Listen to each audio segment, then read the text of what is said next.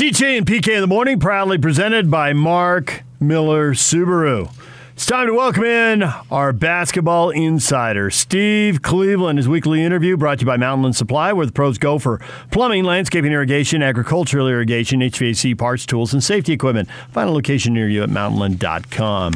Steve, good morning. Good morning, fellas. Steve, it's a good morning if you're a BYU basketball fan, fired up by a come from behind win on the road at USF that went right down to the buzzer. It is not a good morning if you're a Jazz fan and you just watched them lose to the Lakers. Which game would you prefer to discuss first? Because ultimately, we're going to talk about both of them. You know, let's talk about BYU for a minute. Uh, you know, it, it, it's a fun group to watch, and you're right, it was a big win. Uh, and I, I think a couple things happened on that trip. First of all, playing Gonzaga, you know, you, you'd think if you put up 80 some points, you, you'd be in a competitive game. But Gonzaga shot like 60 percent in that game and just was incredible. Uh, but that being said, uh, I, the, Lohner kid, I think this was a big, big weekend for him. I I have been waiting for this young man, Caleb Lohner, to to kind of make a mark and and find his place with his team. He's he's athletic, he can shoot it, he's got good feel for the game, and he goes 17 to five against Gonzaga, and then makes some big baskets uh, at San Francisco uh, I, I think that would, for me, he's going to really help BYU going forward. It looked like he had the confidence. Uh, Barcello obviously receiving lots of accolades around the country for how well he shoots the ball, how well he runs his team. But it is a team that's really connected defensively. Um, and even though Traore and, and Gideon George and Atiki, you know, there's not, you know, there's not a lot of a lot of size, and they lose two bigs. It, it hurts obviously but at the end of the day, I think defensively, this team is just rock solid. I mean, they're just playing so well. And you always kind of like to go small anyway. And they're having to go small. It gives them a little more flexibility. But everybody seems to be clicking. I, I, I see them going to the tournament. We've talked about this before. Uh, I still think it's going to be a chore to win the conference. But uh, beat, beating USF there was a big win. And you know, it's maybe a year where they only have a, a two or three losses at a max uh, in conference play. So fun to watch. I, I don't watch all the time, watch all the games just because of circumstances. And I actually watched both the BYU games. And I, I think defensively, they were just so good that uh, they made timely big baskets when they needed to. And uh, San Francisco kind of helped him. I mean, you, you got nine or ten seconds to go, and Bouyea ends up taking down a contested 26 pointer, 26 foot shot. That that didn't make much sense because San Francisco still had a chance to get into overtime, but they didn't. But congrats to BYU, just really guarding, playing connected together, tough tough group of guys, and uh, fun to watch play. All right, so tell me I'm stupid and you've got no problem telling me this. What when I watch Holmgren at his stage, I see a little bit of Garnett, I see a little bit of Durant, and I see a little bit of Nowitzki. I mean, I, I, I like your your analysis there. Uh, you know, you I've watched him two or three times, and uh, you know, obviously, it's his, there's an adjustment, and and it's not like I mean, getting into conference, the the level of competition won't be what it it, it has been. I mean, they played quite a tough preseason uh, Uh, yeah, he's got a big time ceiling, man. I'm, I'm telling you right now that he's so long and, and he's more athletic than he looks and he's got a good feel for the game. I mean, he's going to get stronger and he's going to get more comfortable. And I, you know, he's uh, he obviously he's probably going to be a pro next year. And when he gets into that environment, I, I, I think he, you know, you, you can see him. At times he looks awkward and he's not in the right spot, but then you see moments and go, whoa, down the road, this kid's going to be a really good player. And uh, but he's for Gonzaga, you know, to have Timme and to have him inside and, and two very different post guys. But I, I could see Holmgren being a guy like Mobley, you know, too, where he he spends time out on the perimeter and he perfects that three point shot. And uh, but he is long and talented and. Uh, you know, watching that Gonzaga game, I didn't know a lot about their teams, but the the six five point guard uh, Nembhard. Uh, wow, he's. Real, I, I thought they lost a little bit when they lost the guards from last year, but that guy stepped in and, and gave him 22 and 12. And um, that's a that's a fun team to watch, and uh, and I, and I really did feel like BYU played well against them, but Gonzaga is just that good. So more impressive, Gonzaga with three straight games with 60 point first halves, three points a minute, or the Buffalo Bills never having a fourth down against the New England Patriots. More overwhelming offensive performance. Yeah, you know what? Everybody here in the San Joaquin Valley is kind of pulling for the Buffalo Bills. Uh, the quarterback there is from Firebaugh, which is a small little town in north of Fresno that nobody's ever heard of, and he ends up going to Reedley Junior College and then ends up going to Wyoming. So uh, the the Buffalo Bills are high on everybody's list in Central Valley right now. I'm going to throw a name at you from the past that few remember. Traore, Celeste Rivers. You think it's an accurate yes. comparison? Yes, yes. Traore's even got more bounce. Those two dunks, those little sneaky dunks he had. I mean, it's all of a sudden, boom! It was so quick. But no, somebody asked me that the other day, and I, I, I agree. It, it, it kind of reminds me of watching Celeste Rivers, and uh, and and this kid has even more toughness. I mean, my goodness, and explosive hops. But he, they have very similar games. Uh, I think Traore has a, a, a bigger upside because he's just so explosive. And uh, but I never seen anybody get two quicker dunks than he did on rebounds. And uh, but yeah, I I like that comparison a lot. So the Jazz lose to the Lakers, a 500 Laker team, and this just adds to the list. The Jazz have four losses to the bottom three teams in the East. What do the Jazz have to fix so that they go into the playoffs and Jazz fans feel good about their chances? Because I don't think any Jazz fan waking up this morning is feeling good about them. no, because uh, you, you know, Memphis is going to take their place in that third spot. It looks mm-hmm. like, and you know I watch, and I don't have a chance like you all to watch all the games, and I do get bits and pieces. But I watched the whole Jazz game yesterday. And I have a love-hate relationship with the Lakers, who have always kind of been a team that, growing up in LA, I mean, I I, it, I can't stand being a Laker fan. I, I can't stand how they play. Uh, it, it, everything's so static, and you just wouldn't want me to go off the Lakers. But here, here we go. We got them playing the Jazz, and I didn't realize before I started watching the game that the Jazz have been on the road for it seems like a month or so. So I think some of it had to do with the fact that they've had seven of eight on the road. But for me, watching them last night, nothing was north-south. There wasn't a lot of movement. And it, it, it just, they, they seemed like they shot a lot of contested shots. They couldn't get to the glass. And they looked tired, to be honest with me. I, I, I had not seen them play a lot, so I, I, I will admit that first lately. Uh, I follow the scores, but I, I'm looking at that game and just go. I mean, I, Mitchell was just like non-existent. He, he, he just he wasn't. He didn't even have a presence in the game, and he always has a presence in the game. So you know, if, I think part of it is the fact you've been on the road for a couple of weeks and you're just tired, and hopefully they'll get through this. But you're right, there were some bad losses to some not so great teams. But I think what I've watched during this year, with all the COVID issues and watching all the changes and lineups changing that uh, even though we may not know their names, if you're in the league, you, you know, guys that play in that league are all pretty good players. And a lot of them just given the opportunity with the right attitude and the energy, uh, that's how upsets take place. But there's a lot of really good players in this league that none of us have ever heard of. And every night there's a new guy that steps up and has a big night. But the Jazz didn't have a lot of energy last night. They just settled for shots. Um, and, and that being said, the Lakers gave them every opportunity to get back into the game time and time again. And, and so it, was, it wasn't like they just quit, but I just felt like the Jazz lacked energy. They, there was no really attacking the rim. Uh, it, it just, they just seemed a little listless, to be honest with you. And I think that probably has more to do with being on the road for a week and a half and playing away from home. But they, they certainly were not connected last night, and they didn't shoot the ball well. Mitchell goes 0 for 8 from the three. Bogdanovich is 1 for 9. Uh, Clarkson, I mean, Clarkson struggled. You know, at six points.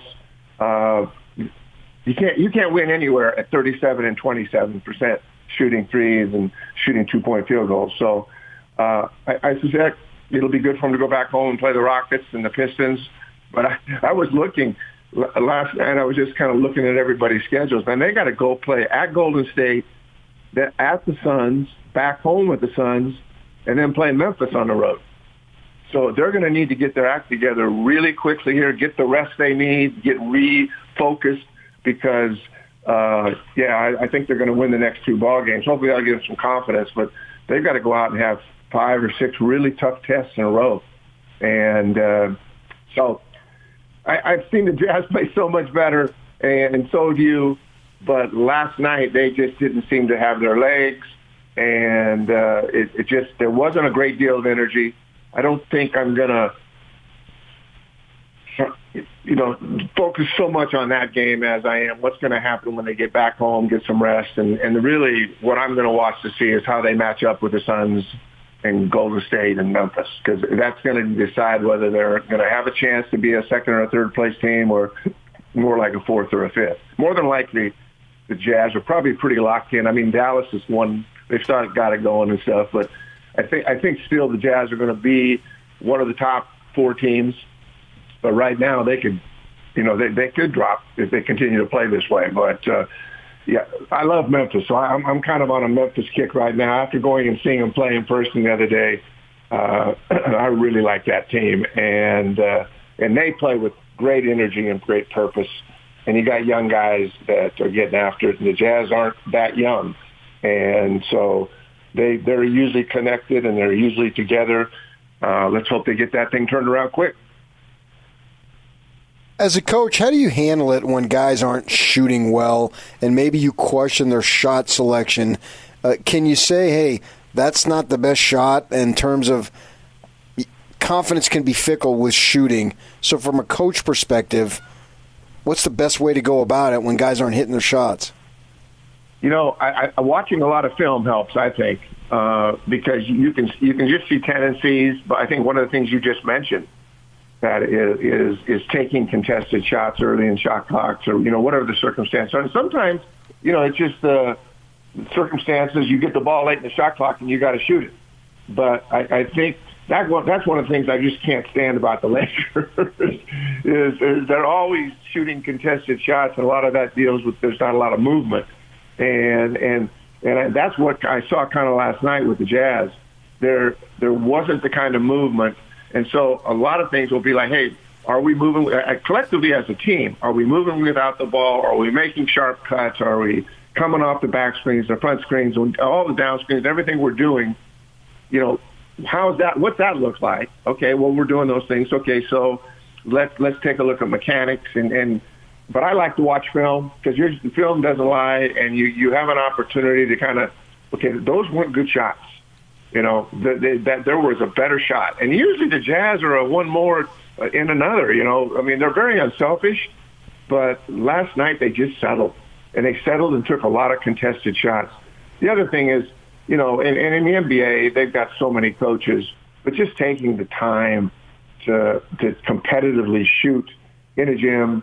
Uh, as a head coach in college and in junior college and even high school, uh, when, when my better players were struggling, I had to work them out and just have an opportunity. Now, the pros have so many good coaches, and it, it, that's probably not a need for the head coach to work with them. I that's what I did, and because I wanted to not only just help them physically, but let them know, you know, mentally that listen, you can do this. That you're, you're a good shooter, and and focus on the positive, and then watch film of them making shots.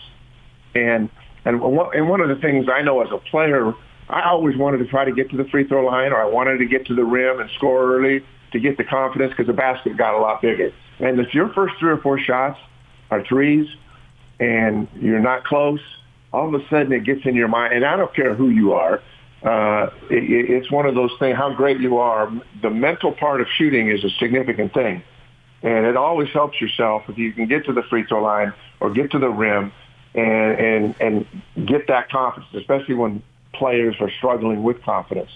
And I, I can't imagine that Bogdanovich or Mitchell or Clarkson, I, I think they get through this and they'll be, you know, it, it may be as simple as one game and they can get it turned. But those are things that I would do when, and, and these guys are pros. They all have their own coaches and shooting coaches. But I, I, I promise you that they're all going to be getting shots up today and, and wanting to get that groove back and get it back where the ball needs to be. And film can show a lot. And at that level, man, they got so many analytics and technology that they can help there. But a lot of times just getting in the gym and taking it. But if you're always taking contested shots and you're taking, you know, land, and that's not a, that's not a jazz, you know, that's not something that the Jazz do. They're, they're not a team that takes a lot of contested shots you do or forces shots. It's always one more and it's inside out and creates space. I didn't see much of any creating off the drive and kicking and one more. It, it, everything was kind of static and stationary last night as I watched that game.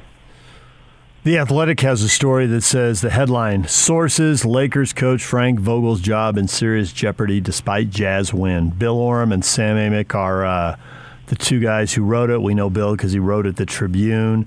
Uh, they point out that uh, Vogel only got a one year extension in the offseason, which was an, kind of an awkward compromise. It's a 500 team now. Man, when you hear that, you're a coach. I assume you're going to side with Vogel and say this roster has obviously got holes in it, and they've dealt with multiple injuries to star players. What in the world are they firing the coach for? Now, they haven't. Thinking about it is different than doing it, but as a coach. Yeah, there doesn't seem to be any fairness in that at all. And, and you know, might as well make LeBron the coach, right? Mm-hmm. you know, because that seems kind of what's happening anyway. But it, it, and, and I watched Coach Vogel. I when when I lived in Indiana and, and Paul George was there, and we were serving a mission back there. I went to a couple of games, and I actually got to meet him and and and watch their teams. And and I, I don't know who the best coach is for this, but man, when you look at all the circumstances, you know, you mentioned the injuries, and you know, I don't, I don't think he put that. I don't know. Maybe, maybe he did have a, a lot of responsibility in putting that team together. But man, there's a lot of gaping holes, and there have been injuries. But, but it's a team. For, to me, the, the most, the thing that bothers me most about the Lakers is, is, is just the lack of movement. It's so static and it's just one on one. Everything's one on one, and they are solid defensively. They showed that last night they can play defense, but it's hard to play defense and make baskets when you're always behind. And and their shot selection is not great all the time. And and there were good things last night watching, but I've watched them enough to know that they take way too many contested shots. They're not solid defensively, um, and they've got some weaknesses. So. I guess that in in today's world, the first guy that goes is the coach. But I, I don't think there's any fairness in that, considering the injuries, considering protocol. This is not the time to be firing coaches. I, I don't know what how things are going to change if the guy next sitting next to him is going to now be the head coach. I just don't see that. I don't think that's the issue, and I don't think it's going to solve their problems. Um, and I, I still believe if, if the Lakers were to do some things differently offensively, and, and and guys get healthy and get on protocol, and Anthony Davis actually could get back to where he's playing. I, you know, I, I was a big proponent with Anthony Davis playing the, the five, and, and I still am to a certain degree. I, I believe it, it causes double teams. But if, if you know the problem is you got guys who they spent ninety million dollars on Horton Tucker who's shooting twenty four percent from the three and forty percent from the two, and the rest of the shooters are so up and down. Now Monk had a good night. Uh, you know, Kate Ellington will have. You know, there's no consistency with their shooting, and, and so they're going to immediately double Anthony Davis every time he gets the ball because they can leave guys that aren't shooting well. If the Lakers could put somebody on the floor, get four guys on the floor, they could shoot it. Anthony Davis would be a perfect five because he's hard to guard because he can take and step out. He can do so many things. Uh, with the way things are right now, maybe he just better. Maybe you're better off just getting them on the perimeter and taking elbow shots and taking threes and getting something out of them. But but uh, I, I just don't like the guys they surrounded. It's forced Anthony Davis to uh, not. I mean, he, Anthony Davis, even though he's, I think he's still averaging 23 or 24 points a game. But if you take enough shots and you're as big as he is, but this is not a coach problem. This is the organization of a team, and you brought all these guys in, and it's taken a long time. Do I believe a month from now or two months from now they could get it together and get going? I do, but I don't think it's there to win an NBA championship. I don't think they can get out of the West. Uh, anyway, I think the Suns and Golden State and Memphis uh, are going to have home court advantage. They're going to be playing on the road more. Uh, the Laker fan in me from years past, yeah, I'd love to see him figure it out. But uh, firing Coach Vogel, that that doesn't make sense. What they do at the end of the year, but who who are they going to get through? There's just there's not an there's not an answer to that question. The guy sitting next to him or two guys down, whoever that coach is, is going to have a different relationship. LeBron James is the coach of this basketball team. He he's been probably very involved in bringing these guys in. He on the floor, they kind of have a system, but it's real simple. But LeBron makes a lot of this. It appears from the outside that this is LeBron's team, and it's really hard to coach and play in a game at the same time, and that's part of the Lakers' problem. Steve, as always, we appreciate it. Thanks for joining us, and we will talk to you again next week. All right, guys. Have a good one. Steve, Steve Cleveland, our basketball insider, brought to you by Mountainland Supply. Time right now to welcome in Andrew from Wasatch Medical Clinic, a breakthrough treatment. No pills, no injections, no surgery. Most of us are trying to avoid pills, injections, and surgery, so this works out well, Andrew. Yes, it certainly does. Uh, when a man gets ED, you know, I'm yet to talk to anybody that says, I love the pill. I love going to the pharmacy. I love side effects. I love the lack of spontaneity.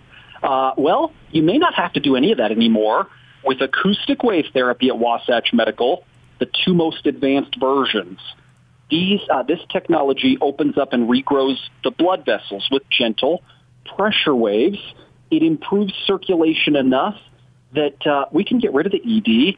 We've helped so many men with just a few treatments, by the way, get their love lives back on track and get rid of the pills. So, does it amaze you that guys are still reluctant to come in, or you just accept that that's part of the deal now? Well, I think it's just part of the deal. There's so many guys out there uh, that you know are hesitant. They're embarrassed. They don't want to do anything. But I'll tell you, we're getting the word out. The conversation is is uh, there's more of it out there now. Guys are more comfortable, and they tell us once they go through the sessions that was a lot easier than they thought. You got a special offer for people who want to save some money and figure out if this works for them. You've got the deal for them right now. We do. If you are ready to end your ED, guys, if you want to regain your love life or just improve frequency, we do a lot of that here. Call us this morning. The exam, assessment, blood flow ultrasound with the doctor. It's free. The gift, uh, you'll love this, produces immediate results. And this part, really valuable, blood work and testosterone, that's free as well. Call right now at 801 901 8000. You can address the root cause of the problem with ED. 801 901 8000. Call Wasatch Medical Clinic now and regain your love life at 801 901 8000. Thanks, Andrew. Thank you.